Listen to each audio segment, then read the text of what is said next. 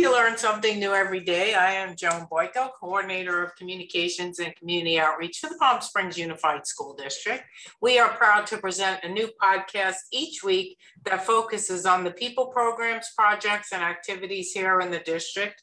This show is produced by my dedicated team of student interns in the Digital Arts Technology Academy, also known as DATA, at Cathedral City High School under the direction of Mr. Bryce Johnson. Our interns are Danica Palmer, Raymond Ruiz, and Cynthia Alvarez. Thank you all for what you've already started doing and will continue to do throughout the 22-23 school year. And today I am very pleased to welcome back our Executive Director of Student Learning, Mark Arnold. Welcome back. Thank you so much. I'm excited to be here. I think uh, I think we had you on shortly after you took on this new position. But uh, for those who do not know you, how long have you been with Palm Springs Unified, and in what capacities? Um, I've been with the district for total of like 13 years now. Um, there was a little, I was, I was gone from the district for, for a little bit of time, but I was principal at Katherine Finchy, principal at Cabot Yerxa, then moved into the director of state and federal programs. And then this is my first year as executive director of student learning. And, you know, that little blip you're talking about, you know, I guess you just did thought the grass maybe was greener somewhere else and learned quickly it was not. Yeah, I didn't necessarily think the grass was greener. I just, uh, you know, life took me in one direction, and then I quickly recognized how good it was here and wanted to come back. I hear you, and and it, that was our good fortune because we were sorry to live here to lose you the first time. And uh, I mean, that was after you were principal at Finchy. That school became a blue ribbon. School. Yeah, national blue ribbon school. So, which is a very big deal, um, and I think the only one we have in the district. It is, yeah. Yeah. Yeah. yeah. So, I mean, that was, um, I, that wasn't the only reason that we were sorry that you left. You an outstanding principal, and we were happy that we had an opening for you when you decided to come back. How long have you gone? Two years? Three years. Three years. Three years. Yeah. Or if it went by quickly, I didn't think it was that long, but um, and then you, so you were the principal of Cabot So when you came back. When I was, yeah, when I came back as principal at Cabot Yerxa and really proud of the work that was we were able to do there as well. I mean, I was only there for basically a year and a half before I transitioned into state and federal.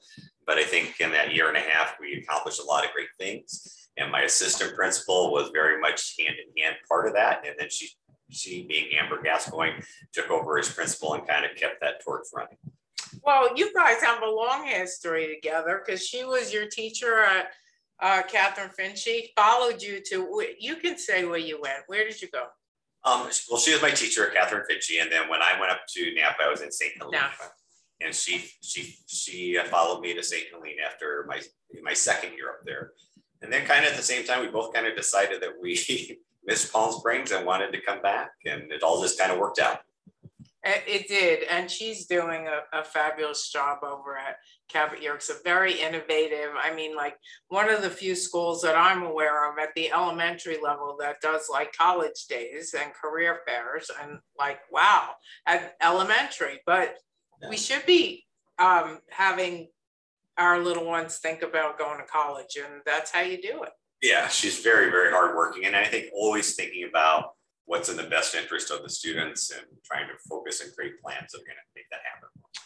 All right. So, yeah, I've had Amber on the show before and I will have her back. We're not talking about her today, although okay. we did, but that's okay because we both love her. So, all right. So, uh, uh, give us an overview of your department as the executive director of student learning. Who and what do you oversee? Um, so, in this position, I oversee um, the directors as, that are in ed services, which is your director of elementary education and, and secondary education, um, the director of state and federal programs, and the director of assessment and data analysis. And then there are also some coordinators that I work with. A lot of the coordinators report directly to some of the directors, um, but um, some of the coordinators are reporting directly to me. We have a new one in um, English learner programs with Robin Hinchcliffe. So she's reporting to me right now. And then Eddie Rivera as the um, online technology coordinator, um, is also reporting to me because this has been a year that we've really had to do a lot of um, expanding of programs and creation of programs to address all the students. And by the time this airs, maybe we're going to have a director of extended learning. Correct. Yes. Um, and and will that person be reporting to you also? They will report to me. Yep. Yeah, and and why don't we um we had Dr. Kovach on last week and we touched a little bit upon that position, but I let's talk a little bit more about that because that's really important. And it was uh it's a it's a um, expanded learning is grant funded from the state, right? Correct. And really came out of uh, the needs of our kids due to COVID and um, and kind of some gaps. So give us a kind of, and I know it's evolving and we're not going to open the doors in August and all of a sudden there's going to be, you know, 80 programs, but explain what the goal is and, and where we're going with that. Well, the goal really is, is I mean, is to, to be able to provide interventions to more students and also enrichment opportunities to more students. And within that, with the expanded learning funds, we're basically expanding um, all students access to the day to make it a nine hour day. Um, so wow. students could be on campus for nine hours during um, the, the school day. So, and I think, you know, with, with the current ACES program, there are certain criteria that we have to meet. We have a little more freedom with the expanded learning. So a kid could, like, let's say we're trying to get them kind of to feel more part of the community at the school. If they really are only thing that they were interested in was when we're offering, I'm just going to throw out an idea, like a hockey program after school for a period of time. If that's all that they wanted to participate in, that's okay for them. So it's, it's really about providing interventions and enrichment opportunities to kids. TK through six is a, is a, is a grant. But then we'll, we as a district are going to expand that to eighth grade. And as long as we're meeting the needs and the criteria that are involved in TK through six, we can continue to expand that if we wanted to into the high school age group as well. Um, it's just, you know, you know, for, for some of our young kids now, you know, TK, um, they're going to be on campus. They're going to have an opportunity to be on campus for a nine hour day. Um, and the staffing ratio is, is small. So we have, we have one adult to every 10 students in TK. Wow. So is this in addition to ACES or instead of? It's in addition to ACES. So ACES will still be in place. Um, and ACES has a set of criteria that are very much established around it. So that will kind of be in place. And then, you know, as you kind of mentioned, it's a work in progress. So probably initially we will expand some of those opportunities to kids that may, right now might be on a waiting list, kind of some of the ACES program via the Think Together, which is a provider for our ACES program right now. Um, but I think we long term, we really want to be thinking about really what are what's going to target some of the needs of our students as far as intervention and what's really going to get kids excited and bought into school and feeling a part of that school community. And that's where the enrichment activities come in. That really we're looking at what are families and kids wanting to participate in providing them those opportunities. And what, there'll be programs on every campus, um, every elementary and middle campus, like the parents aren't going to have to worry about taking their students somewhere else. No, there'll be a program on every single campus. Um, and then along with this grant, besides extending the school day, we also need to offer 30 intersession opportunities of nine hours in length. Okay, so that could be during winter break, that could be during summer break, spring break. But we need to give kids, it could be Saturday school, but it can't be. We have to provide an additional 30 day 30 days of, of nine hour opportunities. Oh, 30 days. I thought you said 30 programs. I'm like, no, how no. are you going to do that? Okay, 30 days. Gotcha. Yeah. So this is this is great because I mean, there's let's face it, you know, and I talked to Dr. Kovach about this last week too. Um, there was uh, we're all grateful to uh, the staff that we have and the fact that all our teachers stepped up and got the training that they needed so that they could provide distance learning. And for some of them, it was really challenging because a lot of teachers um, didn't have that much technology experience, nor were they really wanting it. I mean, just yeah. kind of like, I'm fine, you know, that's okay. Yeah. And this came along and they had to do it and they did. And, um, you know, with very few exceptions, they did it well, as well as they could. And still in all, our kids have been left with a lot of void due to distance learning, which is not optimal for most kids, and the um, isolation. Yeah. So this expanded learning opportunities will be a blessing for a, a lot of our kids. Yeah, no, it's a very exciting opportunity, I think, because again, I think we're able to create structures within our own school system that we know are going to be, that we hope, and then we'll, we'll track the data, but we're going to plan to really address our student needs. And then, like I said, I think um, the enrichment opportunities that we're able to provide and open up to any kid, whether that be a sports activity or a music activity or dance or theater, whatever it happens to be, we can provide a lot of opportunities that again, um, kind of increasing that sense of belonging to school when they find something that they're very passionate about. That's really great. Um, so talk about what it was like in in your world during the pandemic. And you know you took over in this position during in the in the midst of it all. And i know that and then unfortunately you know we, it was horrible. We lost our director of state and federal programs. He passed away very suddenly. So i think you got that back for a while like uh, maybe he's still doing it. And like that wasn't that's what you planned. So uh, you're like Mark, I would say you are the consummate example of um, like, you know, the poster child, let's say, for what a lot of our, especially in ed services staff, had to do during the pandemic, which was not necessarily what their job is on paper. Uh, yeah. so like kind of give us an overview like i know you like immediately stepped in for, to do staff development to get the teachers ready for this? Yeah, so I mean, that was kind of, I mean, I was still in the director of state and federal programs when the pandemic began. So just with that being in that position itself, with all the additional funds that have come through from federal and state, that required a lot of additional plans about how we're going to use those funds. So that position in and of itself um, became, a, became a challenge. But um, then along with that, like when we we had that immediate need to provide staff professional development on how to effectively um, instruct students via the, the online program and using Zoom. And for, as you mentioned, I mean, for a lot of our staff, that was new to them. Um, and so it was a big learning curve. But as you also said, I think the majority of our staff embraced it and took it on. And, and I think obviously that was not the best case scenario, but now I think our, our staff technology skills advanced, you know, very exponentially over that time. Oh, yeah. Because there was uh, just, it, it, you were forced to do it. So, um, and then in this program, you know, I think coming in um, at the beginning, of, or excuse me, in this position, coming in at the beginning of the year, we had, you know, just, we had planned, we had sent out a survey saying how many kids thought they might be in, or families might be interested in distance learning.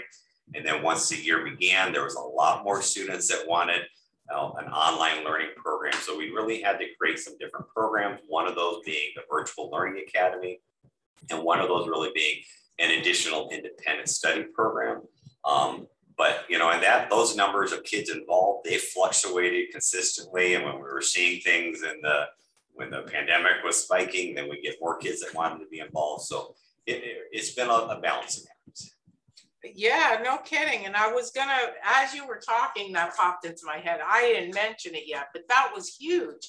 I mean, and like we didn't know what that was gonna be like, whether we would have, you know, a, you know, 100, 200, and at one time, wasn't it like 800? I think we were up to about 800. Yeah, of parents that just were not comfortable uh, to send their kids back to to in-person instruction. And so we like, you, you know, had to work quickly and not just try to throw something together, but something that was going to be meaningful. And um, you and your team did that. So um, kudos. Um, so is that and that was required. The, the state legislature required that every school district provide an opportunity for kids to continue in distance learning um, because of the, the pandemic was still going on and it's not totally gone. I doubt, and I'm sure you agree, it will ever totally be gone. But now we're in the, the endemic stage and kind of like the flu and it's manageable. Is that legislation still in place or is that done?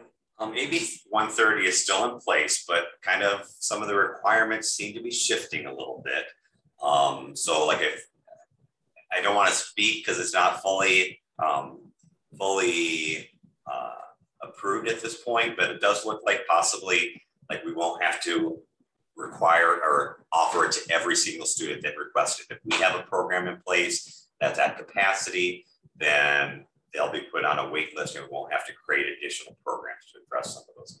And we do have, uh, it's not full distance learning, the kids have to come um, for a couple times a week, but we do have our Desert Learning Academy and that is kind of like, I mean, it's almost all online, right? Yeah, so the Desert Learning Academy, and I think over, while the pandemic was in place, some of those, they could come on campus if they wanted to, to meet directly with their teacher. But during the pandemic, we really were allowing them to do those as virtual meetings as well. So it could be fully online.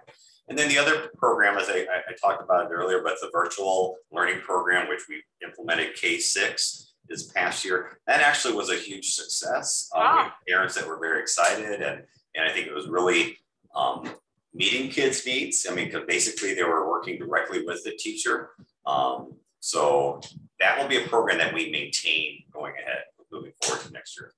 And is that like one class at each grade level, or like what does that look like? Yeah, I mean, we we the, the numbers were increasing over the course of the school year. So we did add two classes at first grade, but the rest of the classes just had one section in them. Um, but again, it was uh, we, we were seeing really good results. Um, staffing was another challenge, and so we were just fortunate to find teachers kind of as as the need was was um, kind of showing its head. We kind of were able to you know add an additional first grade teacher, expand it to sixth grade because we were seeing that need, and um, just excited about the, the success that we had there. And, so that, Andy Rivera did a nice job. with it. So this is really not um, that program. The people, the kids who are left in it now and who will continue in it. It's it's not about COVID and being afraid to interact. Um, it's because those kids actually do thrive in that environment. So yeah, I mean, I think probably we're still seeing a little bit of COVID impact of the of our numbers, but I think you know, as you said, I think there are parents that we're very happy with the program and want to maintain in that program. Um, and, it, and it does allow, you know, possibly if their kid is traveling or something along those lines for whatever reason, allows them kind of always have access to that program. And you know, so that's one of these things, and, and I've talked about it with almost everyone I've had on the show in the last few months of silver linings and things that we've discovered out of necessity, but um, that actually we can carry into the future. And this type of program was something that I know our last superintendent, um, Dr. Lyon, was very enthusiastic about us trying. And this kind of stepped us up to try it more quickly. It did. We and I, I mean, I will say even prior to the pandemic, I was involved in some discussions in trying to plan out this program. Um, and then we you know, with the pandemic, we were kind of forced into really getting yeah. it up going. Um, so I think again, you know, we were really pleased with the program, but I think as we move forward, we'll continue to make modifications and, and to ensure that it's really targeting our student needs as, as much as possible. I would imagine that there's some kids that, you know, kind of, I mean, if they're kids who are um, wired a little differently in that they actually can zoom forward more quickly because they they work well independently and yes the connection they need the connection with their teacher and take all the assessments and all of that but that they can actually move more quickly and in this environment they're able to do that yeah i mean i think um, even with the surveys that we had after the pandemic you know when all kids were on distance learning you know we had parents that were very much communicating directly to us that for the most of the kids, it wasn't like the ideal model, but there were kids that really it was a model that worked well for them. So they wanted to see that opportunity or that that option as they move forward. I would imagine too, there's a lot of kids that have social anxiety. And you know, this is they they can do way better this way because they don't have that kind of pressure that you know that they're they can focus on their academic work because they're not worried about you know if they have a pimple on their face or you know like that kind of stuff. Yeah, no, I, I think there's some truth to that. Yeah, I think there's there's kids that you know they appreciate being at home, they appreciate kind of the pacing of it. Um, and so I, I, think, like I said, it, it, it's a program that has shown to work really well this year. So what are you excited about for the 22-23 school year? Um, again, I think we just, we continue, you know, um, to, to, try to focus on kind of systematic rollouts of different programs to make sure that when we offer offering some things over the course of the school year that every kid is provided provided that access regardless of what site they are.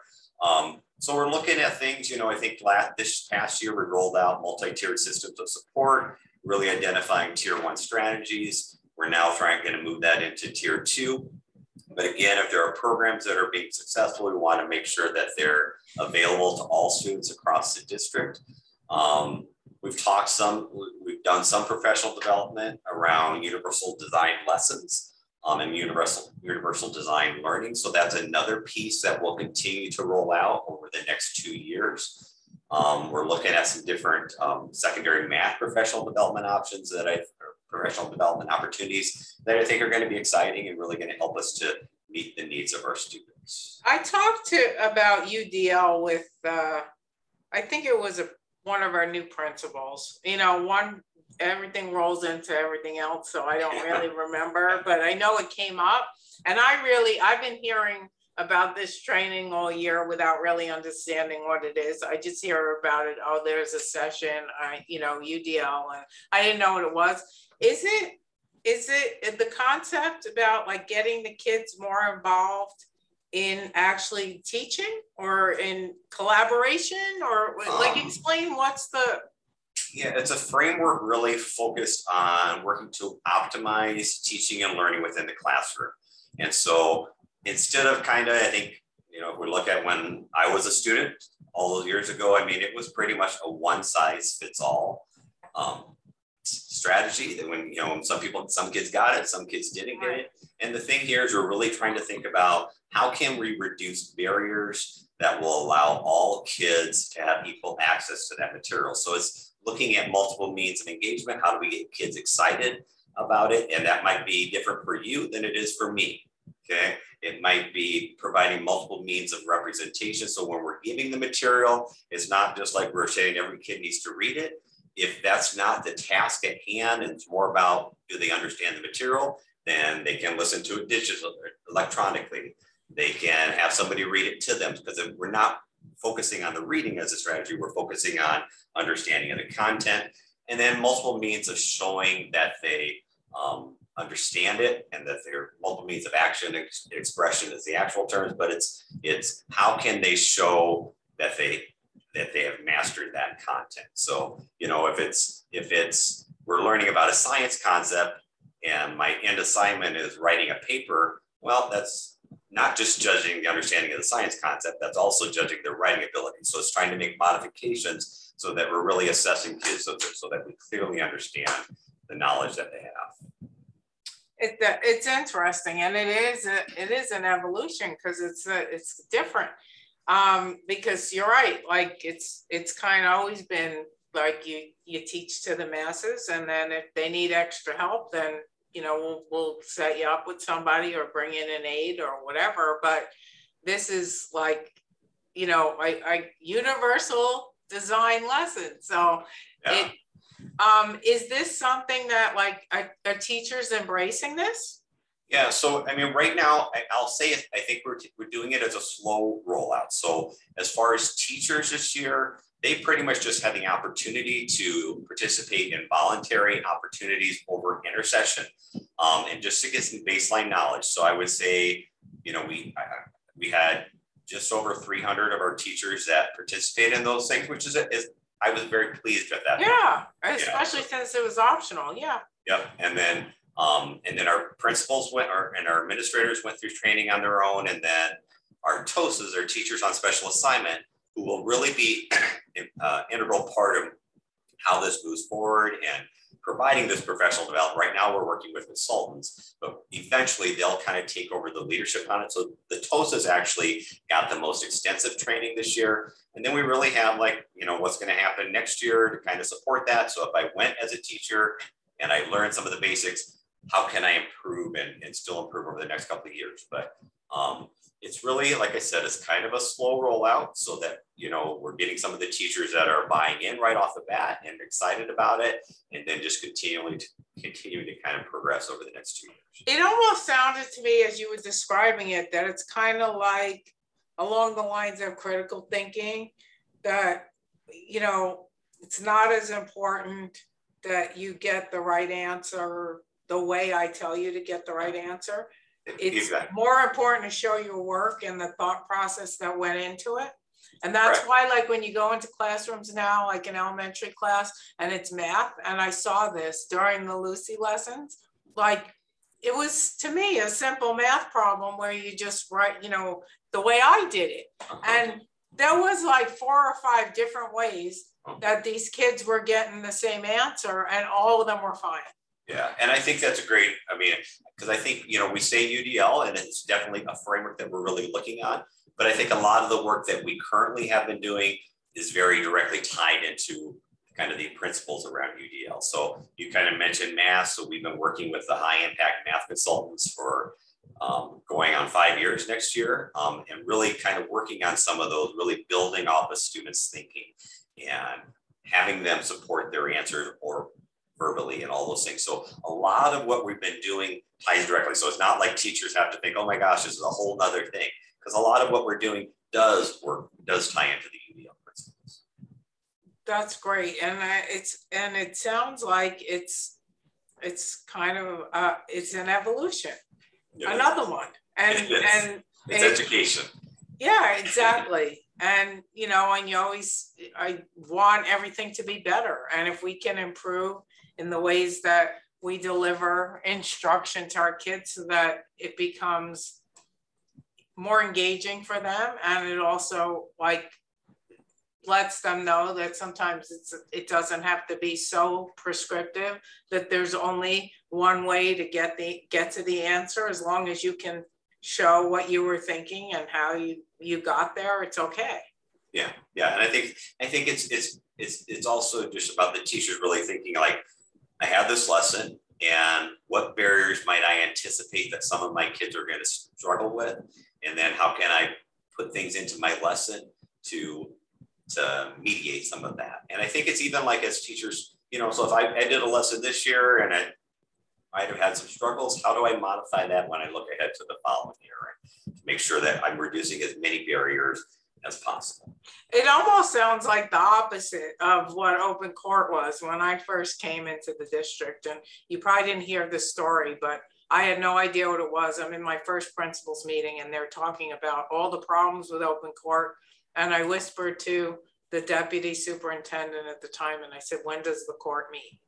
Because I, uh, it sounded like they were just bitching about open court, you know, and they were. But I thought it was a, I didn't know it was a curriculum because I, what they were complaining about was that it was so prescriptive that it didn't give teachers any kind of freedom to, to do anything different than what it said in the book. This is how you have to do it.